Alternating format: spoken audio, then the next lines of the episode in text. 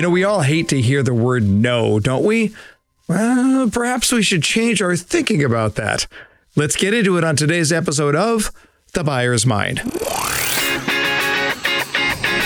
Welcome to The Buyer's Mind, where we take a closer look deep inside your customer's decision-making mechanism to reverse engineer the perfect sales presentation.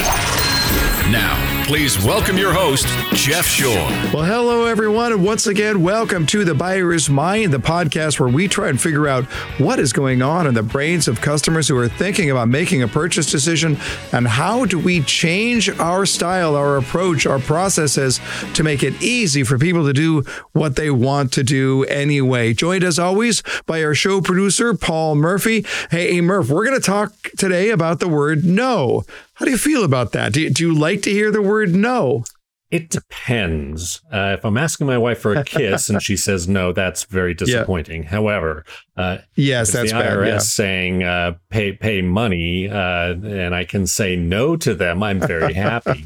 Today, we're going to challenge our thinking about the word no. And look, I get it. This is something that requires a mindset change. The idea of welcoming a no seems foreign to us. And I want to just encourage you to hang in there. It gets better, because here's the deal. It's the fear of the no that is often so crippling. But by evading the no, what's happening here? We're not doing anyone any favors. You see, when we're talking about how we work with our customer, we're thinking about, what questions do I want to ask? How do I want to go through this process? And I tend to look at it and say, well, you know what? I want to have a good, solid, amiable, a productive conversation with my customer. So I don't want to make them uncomfortable. And, you know, it's uncomfortable for them to say no, right? So let's not ask them questions that would put them in that position. And I would say that you're doing your customer a huge disservice with that mindset. When you think of something, for example, like asking somebody if they want to buy, would you like to buy this? Now you could look at it and say, well, you know what? It'd be awkward if they said no, and I'd be uncomfortable and they'd be uncomfortable. So I just think I won't ask the question and I'll wait for them to ask it of me. No. That is not the way that it works. If you are waiting for your customer, all you're doing is transferring your discomfort onto them. You are saddling them with the discomfort of coming to you and asking permission to buy, all because you are uncomfortable with a no. That's not the way it works. That's not the way it works. But I would argue that there's a lot of psychology that goes into this. There's a fear of the no that gets us really wrapped around the axle in a mental capacity. You know, it's the no itself. That's not that bad. It's the fear of the no that we have to be careful with. And so today we're going to dive into that. We're going to look at how we go for no, about how we design our presentation to not only no longer be afraid of the no, but actually to embrace the no as an indication that we are headed in the right direction. And to do that, we're going to talk to this subject matter expert, the person who literally wrote the book on how you go for no. Well, I've been looking forward to this interview for a while now. If you're in the sales world, you certainly know who Andrea Waltz is, the keynote speaker and author of the world famous, wildly successful book, Go For No. Oxymoronic in its title, but really, really intriguing. And I can't wait to get into it. Welcome, Andrea Waltz, to The Buyer's Mind. So glad to have you with us. Thank you, Jeff. I'm so glad to be with you. Let's have a little fun, because right from the very beginning, it's sort of a controversial title. Everything that we're ever taught in sales says go for yes. And here you come along and say go for no. Have you always had a desire to upset the apple cart, my friend?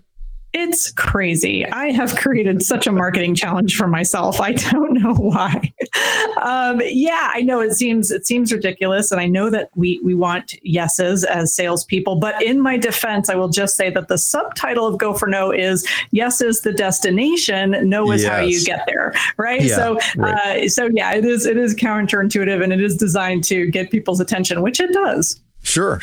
Give us a little bit of your background here. You are currently in Orlando, Florida. Are you a native Floridian? There aren't native Floridians, are there? Are there native Floridians? I'm not sure that there are. I don't think there are. No, I'm actually from Southern California. And then my husband and I spent 6 years in the Pacific Northwest. And then I was ready for some sunshine. So we've been here for the last decade.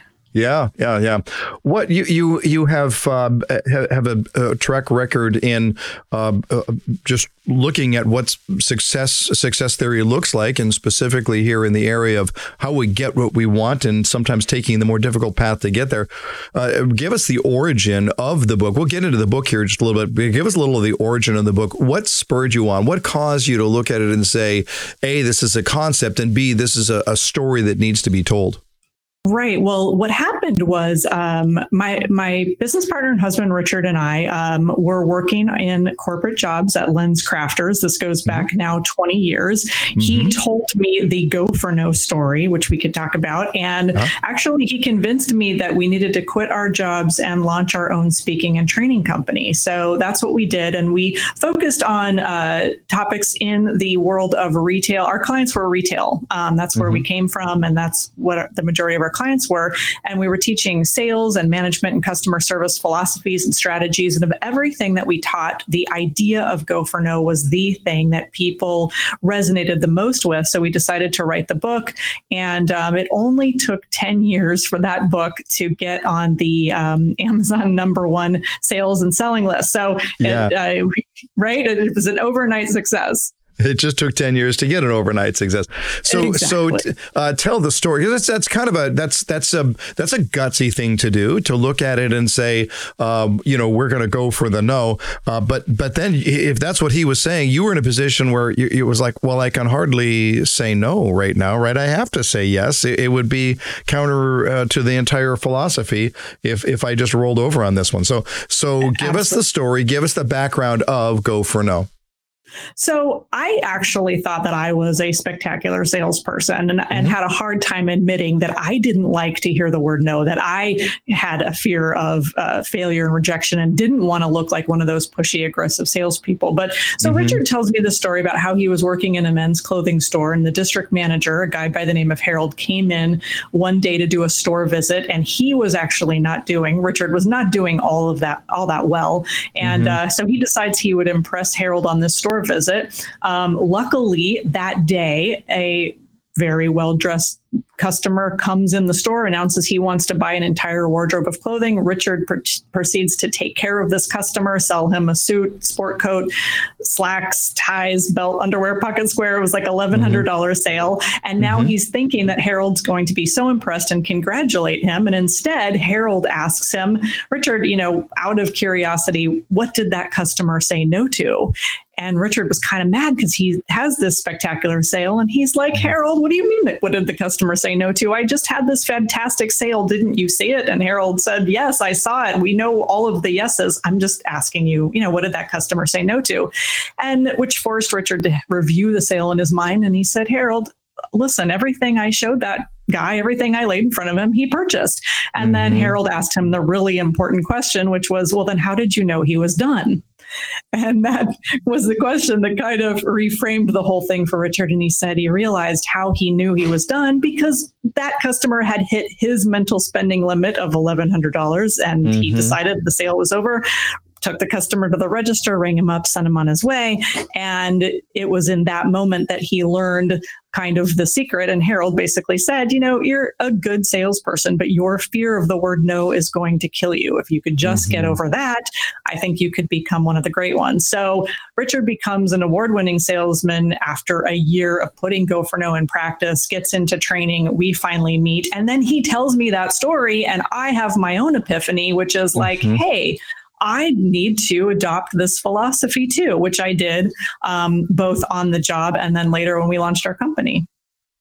It's interesting because when I think about what Richard's experience was right there, I think that many salespeople, and I cannot suggest that I would have been any differently, when we got a yes, and in fact, we got a pretty good size yes, We're feeling pretty good about ourselves. It seems almost a stretch to look at it and say, but wait, I haven't heard a no yet.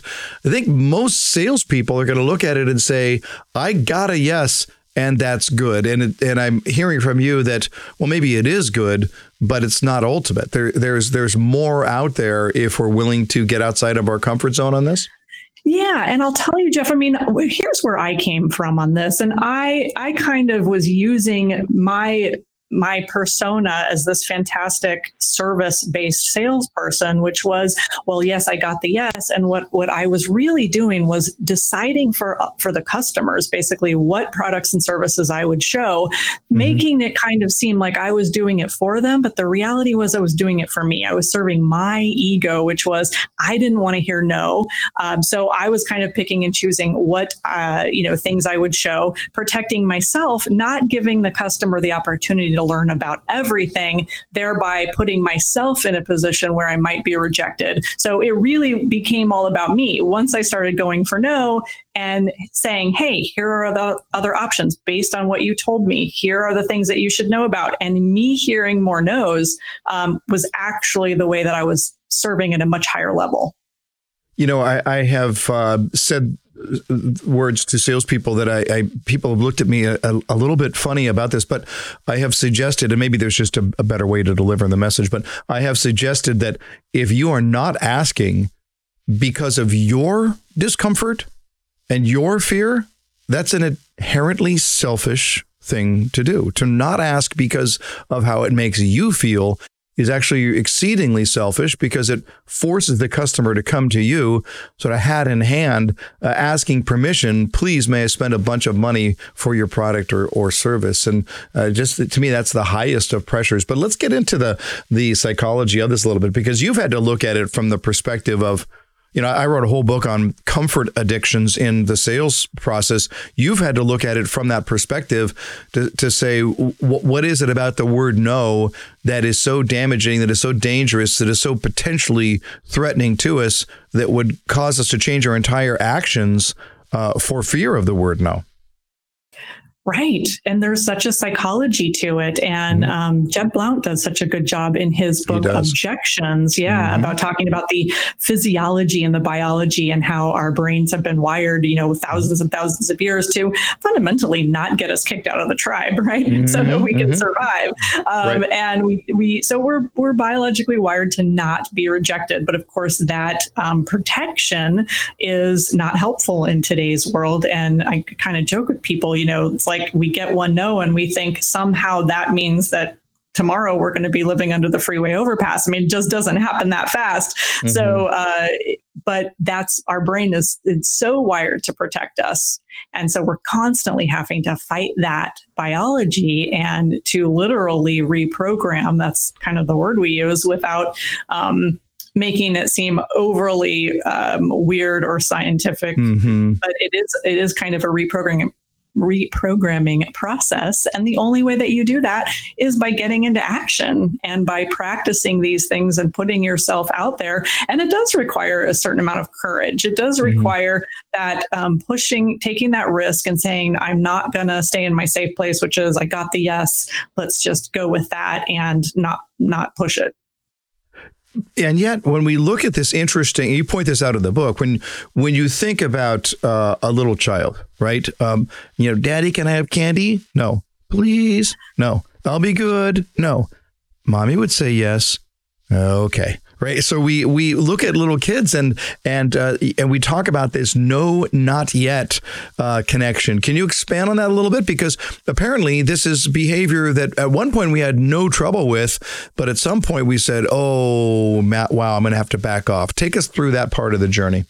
Right. And that's that whole idea of no doesn't mean never, no means not yet. Right. Mm-hmm. And it is getting back that childlike tenacity that we had. And of course, a kid doesn't think, oh, wow, too bad dad said I couldn't have candy today. The kid's thinking, okay, I have to be a little creative. Maybe I have to ask somebody else. Maybe I do have to ask mama, or have to ask in a different way. And we do lose that, I think, in in kind of those early teenage years where we learn just by well-meaning teachers and parents and coaches around us to kind of, you know, play within the rules and don't step over the line, never cross the line, of course, because we don't know where the line is for anybody. Then you have to play it so safe. You have to stand back so far and be so mindful of that. And listen, I mean, I understand it's, you think like, oh man, so she's advocating being pushy and aggressive. And kind of the funny thing is, like, the pushy, aggressive, go for, yes, I'm going to do whatever it takes. I'm going to put your arm behind your back and do whatever it takes to sell you this product. That's the kind of that go old school, go for yes mindset. Right. The, hey, I'm going to offer, I'm going to ask good questions. I'm going to figure out everything that you may not know that you need. And I'm going to present all of it to you without the judgment and without the letting my ego run the show, and let you choose the best options for you. And if it's a no for everything, perfectly acceptable answer. Yeah. Yeah. When we think about the psychology that we carry around with us, there is that fear psychology that we deal with, and it might be a fear of failure. It might be a fear of rejection. You say in the book, I think this is just really interesting, that most people think that failure and success are on two opposite ends of the spectrum. You don't agree with that. Right. Yes. Failure and success, really the kind of that old model is failure is on one side and success is on the other. And you have to choose between one or the other, and you're stuck in the middle. And we say that really failure and success are opposite sides of the same coin, that you can't have one without the other. And our new model is one where, if you can kind of visualize this, where you're really standing on one side and rejection and hearing the word no and failing, because that's really what a no is all about, is taking that chance and making those attempts, is in the middle, and the success that you're seeking is on the other side. Those yeses are on this other side. And to me, this is really, this idea of failure and success is such a life philosophy. And we've we have people who read the book who are in every area of business that you could imagine, plus people who are in music and actors going out for an audition. It's everyone who has to move through failure in order to achieve what they're trying to achieve. And that's all of us, to me. When you look at, you've worked in the sales field and around salespeople your entire career, how much of this is built into the personality, the DNA, if you will, versus learned behavior? What of this is nurture and what of this is nature? Oh my gosh, that is a great question. I think that, it's funny, because if we speak to, let's say, a group of 1,000 people, I will have 2 people come up to me at the end who say, loved your talk. I completely have no issue with the word no. I absolutely go for no at every chance I get. No problem with any of these issues. And I say, Congratulations, you are in the upper echelon of people. Right. Yeah. Everyone, the rest of us, including Richard and myself, who we could have never written Go For No if we had no problem with the word no or no problem with failure, because in part we wrote it because we needed it too. And, and I think that most of it is, nurture. It's something that you have to cultivate. And there's a great book, you've probably heard this, called Mindset by Carol Dweck. Carol Dweck, yeah, sure. Yeah.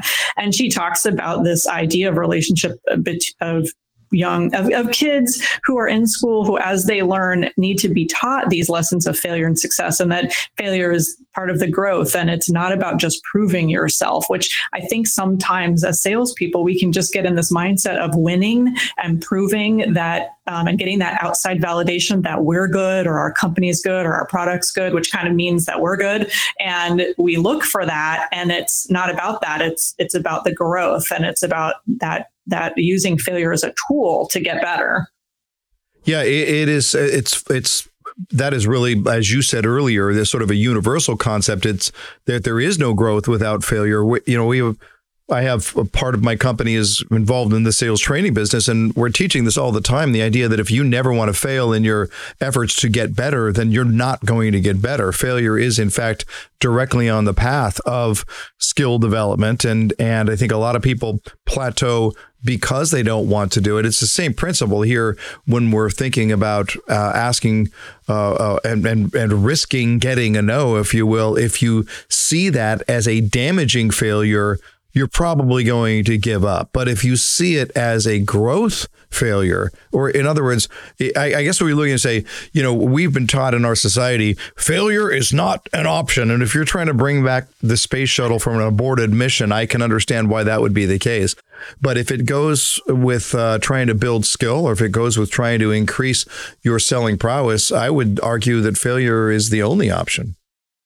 Absolutely. And Seth Godin, one of my favorite authors, said just as much. You know, you can't have failure without success. And if you're going to avoid one, you're going to avoid both. So I love that failure is not an option. I agree with you. I mean, listen, who wants to be trapped in the spaceship around the moon, halfway around the moon, and have people go like, hey. So I want people to be like, yeah, failure is not an option here. But in our day-to-day kind of growth mindset, it's got to be a part of it. Otherwise, I think when you have that failure is not an option mindset going on, then to me, that makes my knee-jerk reaction say, well, then I better not try, because if it's not an option, I don't want to be embarrassed. I don't want to be judged. And so just let's not do this thing. Right, right. Yeah, there's one other, you bring up an interesting point along those lines too in the book, when you say that when everything in life is over and done with, no one will remember your failures. They're just going to remember your successes. And I think what we end up dealing with over and over is that the fear of the potential, quote, failure, the fear of the no, it gets our head wrapped around the axle in the short term, and we think it's such a big deal. And the problem with that, the way I see it, is that, you know, when you look at Daniel Kahneman, the founder of behavioral economics, one of my favorite Daniel Kahneman quotes, said, nothing is as important as we think it is while we're thinking about it. And the moment when we're thinking about the fear, when we're thinking about the no, is when we start, you know, doing the mind boogie, and it gets us all confused and fearful. And now I don't want to do anything at all. The reality is that moment's going to come and go and be forgotten in no time at all. The only thing that's going to be remembered is the success. That really struck me because it's such a profound, as you said earlier, not just a good sales mindset, but a good life mindset. Absolutely. I love that. And if you can value those failures and see them as growth, and I have to tell you, I've taken it to the next level. Like I'm a believer in monetizing your failure. So I have to tell you, Richard and I, Go For No, very successful book. We've also written some other books, horrible, horrible failures, like unmitigated disasters. And I have used those failures and created ways of teaching people, you know, book publishing and teaching people our strategies around books, and have turned those disasters into teaching moments. So monetize your failures. Yeah. Yeah. I love it. Well, if you look at it, you say every time there's a failure, it costs you something, right? It costs you money. It costs you time. It costs you discomfort. It costs you in something. If you look at it as a cost, you're going to want to minimize it. But if you look at it as an investment, then you're going to want to maximize it. You're going to ask the question, what is the return? And it's always out there. But you know, I think over and over again, we don't want to sit in our own weeds very long to try and think through, well, how did that go and how could it have been better and how where do I grow from here? We kind of want to bury it and move on. So there's a lot of mind training that you have to go through if you want to embrace the Go For No mindset.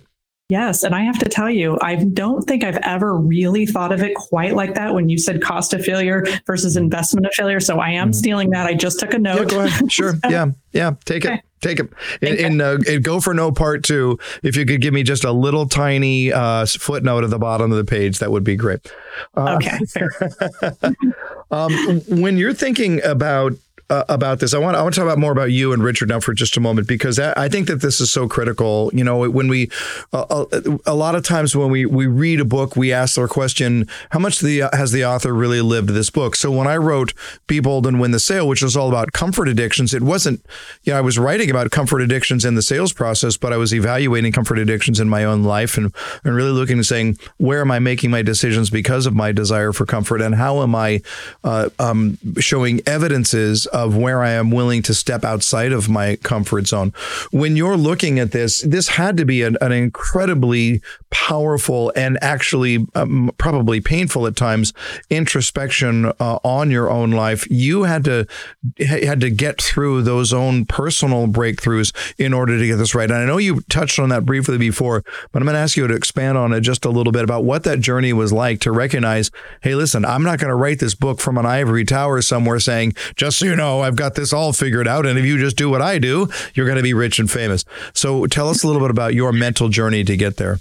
Yeah, well, not only did I think I was a superstar salesperson who then had to admit that I didn't like hearing no, and Richard didn't either, and had to go through his own Go For No process. But for me also, I don't like conflict, and I am a pathological people pleaser. So I have all kinds of things going on that don't lend themselves very well to the skill of going for no, because to me, I was seen asking for more, let's say, or going for those more no's as, oh, what if this person doesn't like me? And heaven forbid, I didn't want to risk that. So I had to come to grips with how not asking was actually me also serving myself, which we kind of talked about as well. But it's a constant work in progress. And one of the books that was a game changer, and I read it many years after we were writing Go For No, had written Go For No, and I remember at one point we talk about no goals in the book, and at one point Richard and I said, we really should start setting no goals because it's in our own book, so we should do this. So we did that to great success, thank God, because so that worked. So yeah, it's kind of embarrassing. When you don't live your own message sometimes. And I do remember one time too, we were talking about something and Rich was like, well, we're going to have to ask this person for this. We're going to have to ask this person for this. And I was like, oh my God, are you suggesting that we should go for no? So we're always like, our knee-jerk reaction isn't like, oh, we're the Go For No, the bravest people in the world. No, we have to, we're constantly working on ourselves. Right. Yeah, absolutely. I think people sometimes don't understand that about authors, is that the author himself, the author herself, when they're writing the book, it's cathartic, yes, but it's also therapeutic and self-instructive as we go through that process. And it's actually a beautiful thing.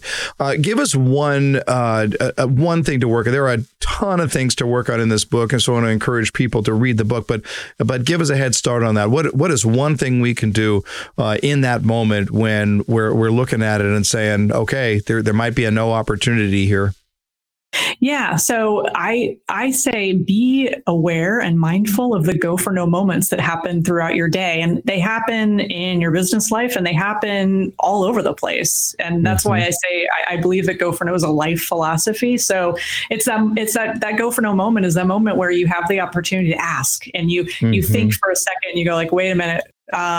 You're at a restaurant, there's like the fabulous table up in the front, and then they seat you by the water station, and you think, oh my gosh, I don't want to sit here. This is going to be a horrible night. And then if you're like me, and you're in people pleasing mode and you go like, well, I don't want to bother the hostess, and she probably has her reasons, and maybe the front table's reserved. And so you come up with all these assumptions. It's really take advantage of that Go For No moment and say, hang on, I'm just going to ask. The worst is that we stay at the table we were already sitting at, which is where we are right now. So, and make that ask. It's the more you practice that, the better that you get. And I do it all the time on things that really have no ultimate meaning to me. I don't really care, but it's just great practice in my personal life so that I get better at it in my business and sales life. So that to me is the takeaway, is in those moments, catch yourself and just go for it and ask. I love it. Yeah, because if I'm thinking, they're going to give me the table over here by the bus station. I want that table over here. I would ask, but I'm probably the only person that's ever made such an outlandish request. And then she's going to think poorly about me. And her father is probably the mayor, and he's going to call the city and tell him to make sure that my house is permitted properly. And I don't want to get into all of that.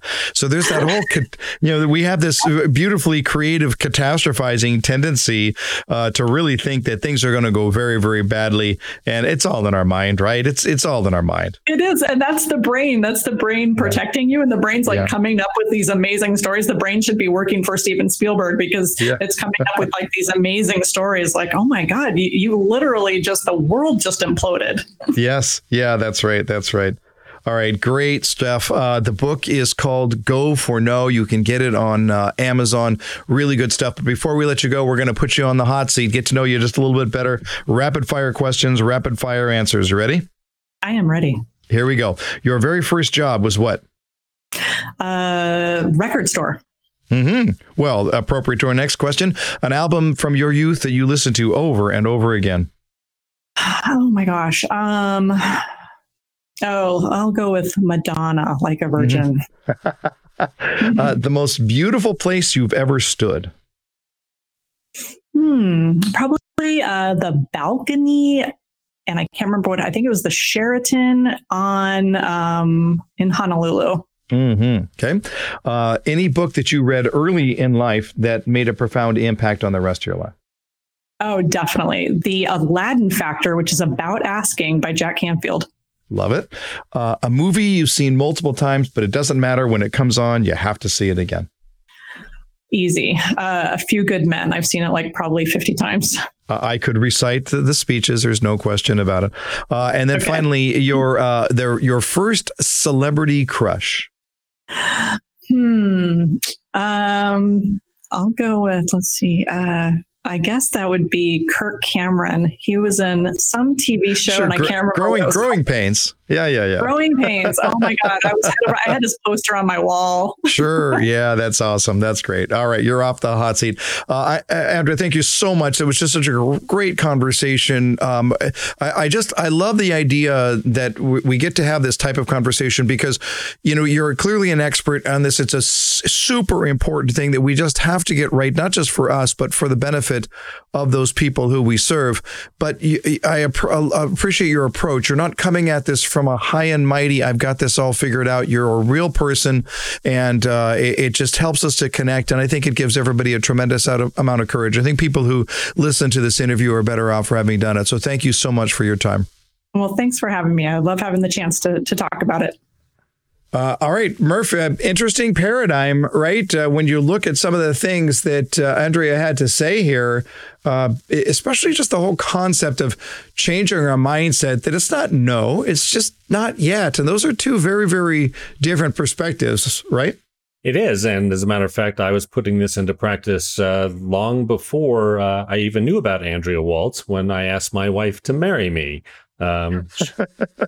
Initially, when I asked her to go out, I got a no, but it was a no, not forever. It was a no, not right now. And then it turned into a yes. So there you go. Well, listen, and that's the idea. We were talking about it with Andrea, just the whole concept that, as little kids, we understand this. If you hear a no, you just heard a not yet. And if you did hear a not yet, then it changes absolutely everything, because it causes us to say, okay, I got a no. Why did I get a no? What do I need to change? What does this person still need? How do I serve their needs the best in order to go back in and eventually get that yes?